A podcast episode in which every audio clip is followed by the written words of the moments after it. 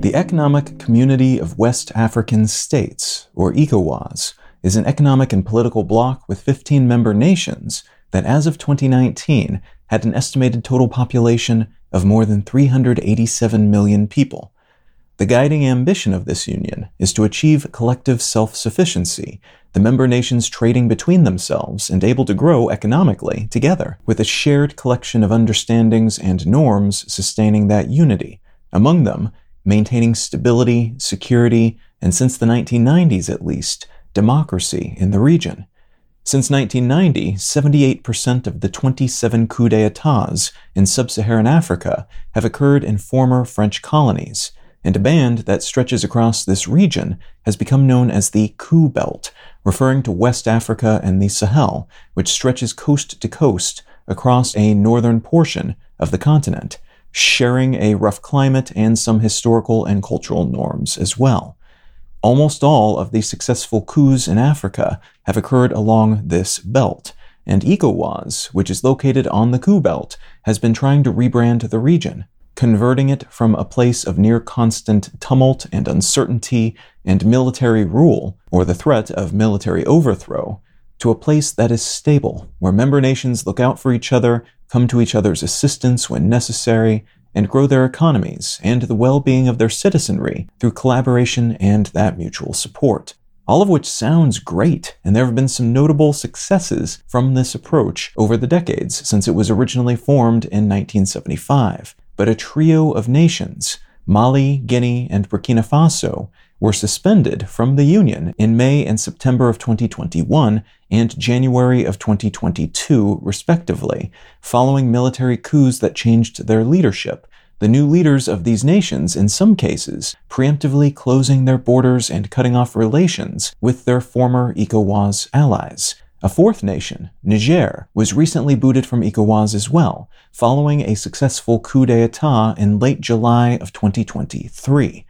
the fifth military coup in Niger since the country gained independence from France in 1960, though the last one was in 2010, so it has had more than a decade of democratic governance. What I'd like to talk about today is a standoff between Niger and their military government supporters in the region and ECOWAS, which has threatened to intervene in the country if Niger doesn't return its democratic leaders to their positions.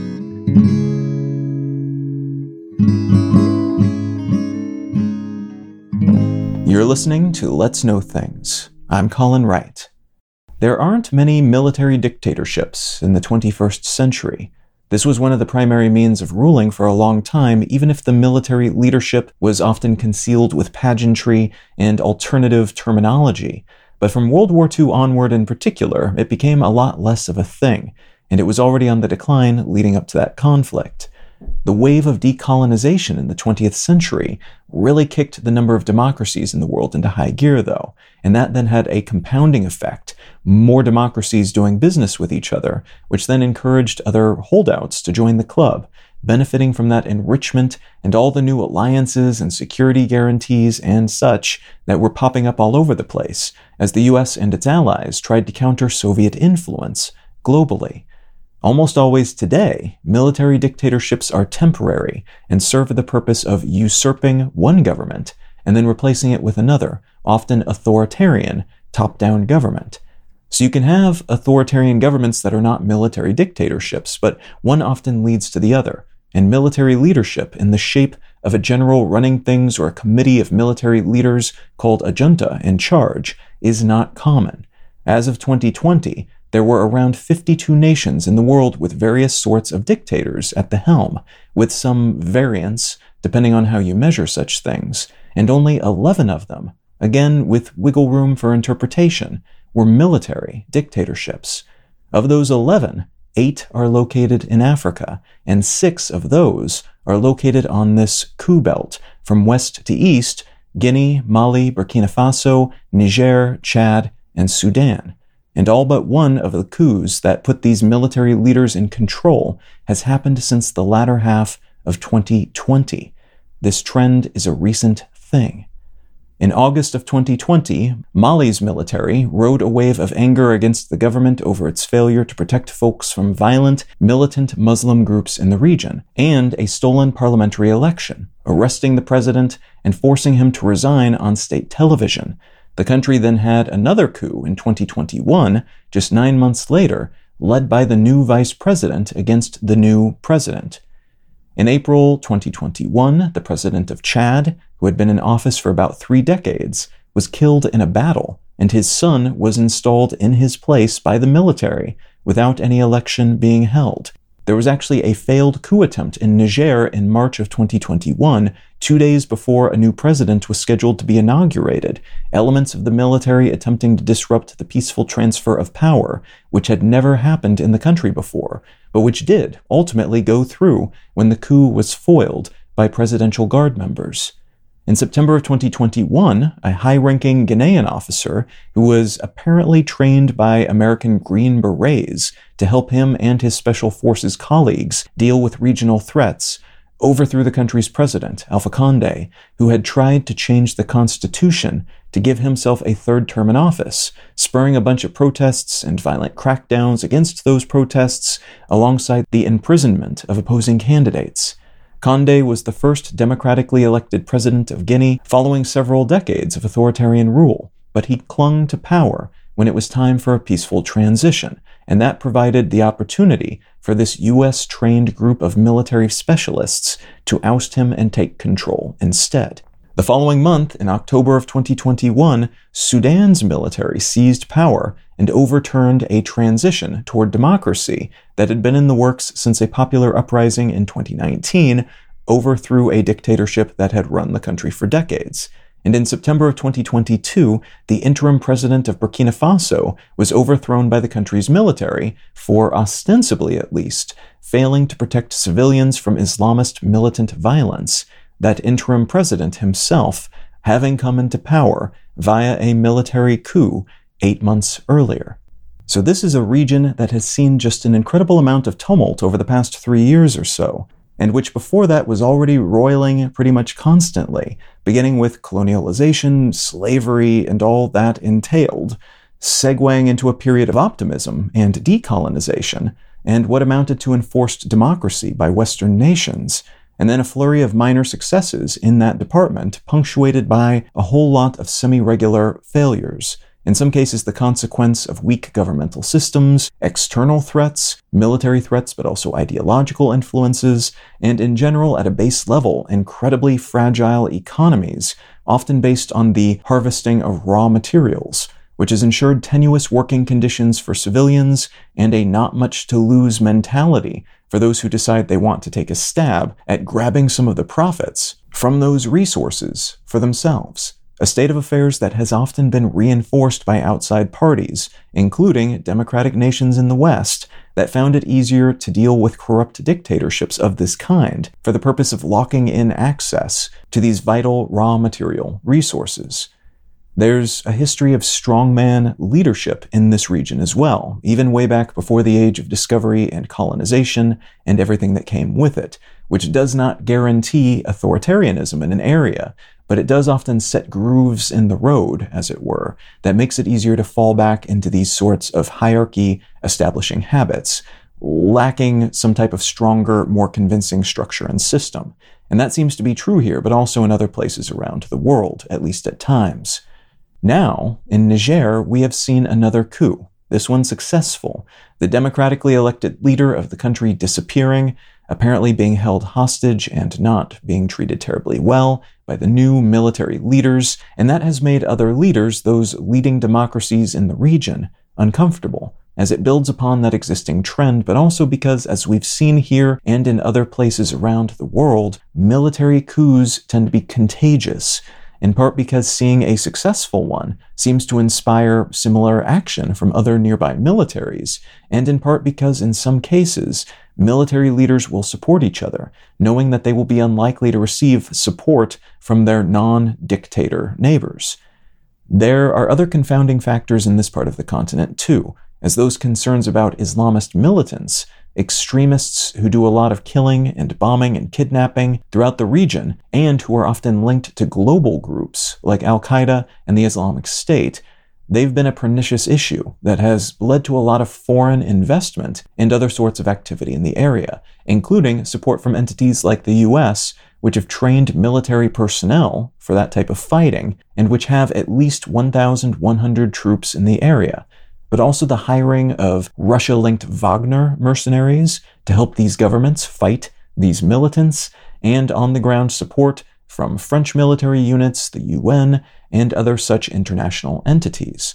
All of which means this is not a straightforward one military saber rattling at another military situation. Niger is now under the control of its military. These other military run nations are saying that they will back Niger in a fight if need be. The democratically aligned ECOWAS nations are saying they don't want another coup contagion, and they are considering drawing a line in the sand to make it clear that future coups will not be tolerated in the region. And that would require some kind of military action, almost certainly, on their part, potentially invading Niger to knock down this military government and put the previous or another democratically elected government back in control. But there are also all these other military activities and factions in the region, which could be swayed to one side or the other, could use fighting between the dictator and democratic teams to their advantage, to take control of more area, to grab more resources, or they could team up to create their own larger force. And there are a bunch of resources on the line. Niger's government, having seen most of its international support dry up following the coup, including energy and food imports from those ECOWAS aligned neighbors. So there's a chance for new alliances and relationships here if, for instance, the Russian or Chinese governments wanted to lock this new military dictatorship in Niger into place, either because they think they can deal with the new government more easily than a democratically elected government, or just to mess with the West, hoping to draw their attention and resources to this part of the world. They could provide money and food and guns and such to bulwark the new government, and that would likely net them a new ally in the region, while also creating new headaches for those local democracies. Now, for additional context as to why this coup in Niger is being seen as especially fraught, 43% of jihadist violence linked deaths in 2022, of which there were more than 6,700, occurred in this part of Africa. And that's up from just 1% in 2007. So this is a growing problem in the region and a relatively recent one that larger, wealthier governments are trying to get under control. And until this new coup happened, Niger was a focal point for the resources being injected into the region to fight these sorts of attacks and the people making them. The big fear for many is that, as is often the case in poorer parts of the world, a conflict in this area could become a proxy war in very short order, with Russia, China, maybe even Iran throwing support to the military dictatorships, the US and France and other Western aligned nations coming in on the side of ECOWAS and other democracies, and that would create a possibly generational conflict in this area, all these nations by necessity, because of where the money is, recalibrating for full on perpetual military conflict, and that in turn, as tends to be the case, leading to the next series of issues in the region a lot of well trained, well equipped people figuring they would make better leaders than whomever the population decides to elect. And that's if they don't just decide to join the Islamist militants or create their own military group, grabbing what they can of the resources being pumped into the area for the proxy fights between entities that are not directly suffering from the on the ground consequences of all those deployed weapons and resources.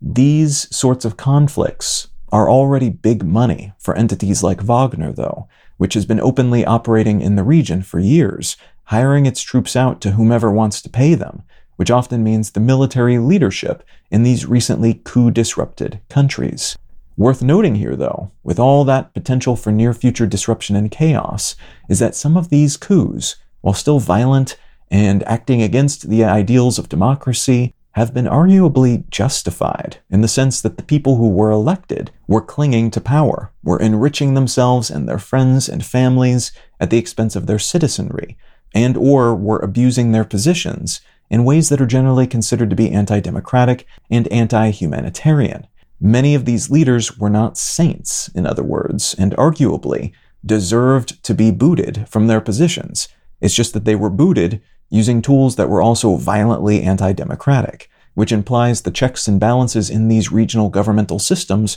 probably were not up to the task to begin with, and the outside entities providing incentives for those in charge probably were not incentivizing the right things. Same as it ever was to some degree, but it's worth mentioning again and again that many of these conflicts are proxy conflicts, and that sometimes even stretches to the conditions that lead to coups, like the structures of government and the capacity of those in charge to enrich themselves while impoverishing their country. As things stand, this region is one of the poorest overall in the world, and has one of the highest birth rates in the world, which also likely plays a role here, as large numbers of people without much in the way of prospects ways to make their lives better and provide for themselves and their families tend to disrupt things, including by launching coups against their governments. It's maybe no surprise, then, that most of those recent past three years or so military coups were headed by men in their 30s or early 40s, which flies in the face of global coup tradition, which has typically seen coup leaders in their 60s.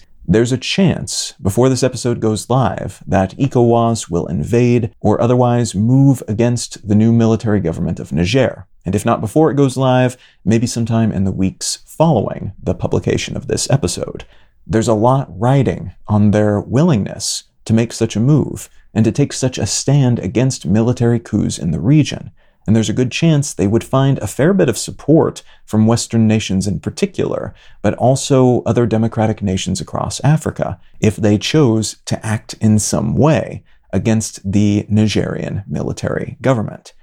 That said, there's also a strong suspicion that they will do everything they can to avoid such a conflict, as it really could negatively disrupt the growth they've managed to cultivate in the region over the past few decades, and history has shown that it's easy to justify away these sorts of things after a year or so, because most government structures are more stable when they accommodate the realities of the world around them, rather than trying to lock them all in to a more favorable ideal shape. The most recent news is that the Nigerian military leadership is planning to transition back to a civilian government in about three years. ECOWAS says that's probably not going to work, They've allowed for a two year timeline in the cases of those other militarily overthrown countries in their backyard, but three might be stretching it, even if those two year promises probably won't pan out in the time frame expected. That said, ECOWAS may take a strong, overt stand on this now, different from how they've responded in the past, but then surreptitiously back down from those statements and threats as it becomes clear the military leadership in Niger has well and truly taken control. As long as everyone involved can negotiate a storyline that works for them in the meantime, even if that storyline is just a narrative that allows them to avoid full on direct military conflict for the time being, kicking the problem a bit further down the road, and allowing both sides to shore up their defenses and capabilities in the meantime.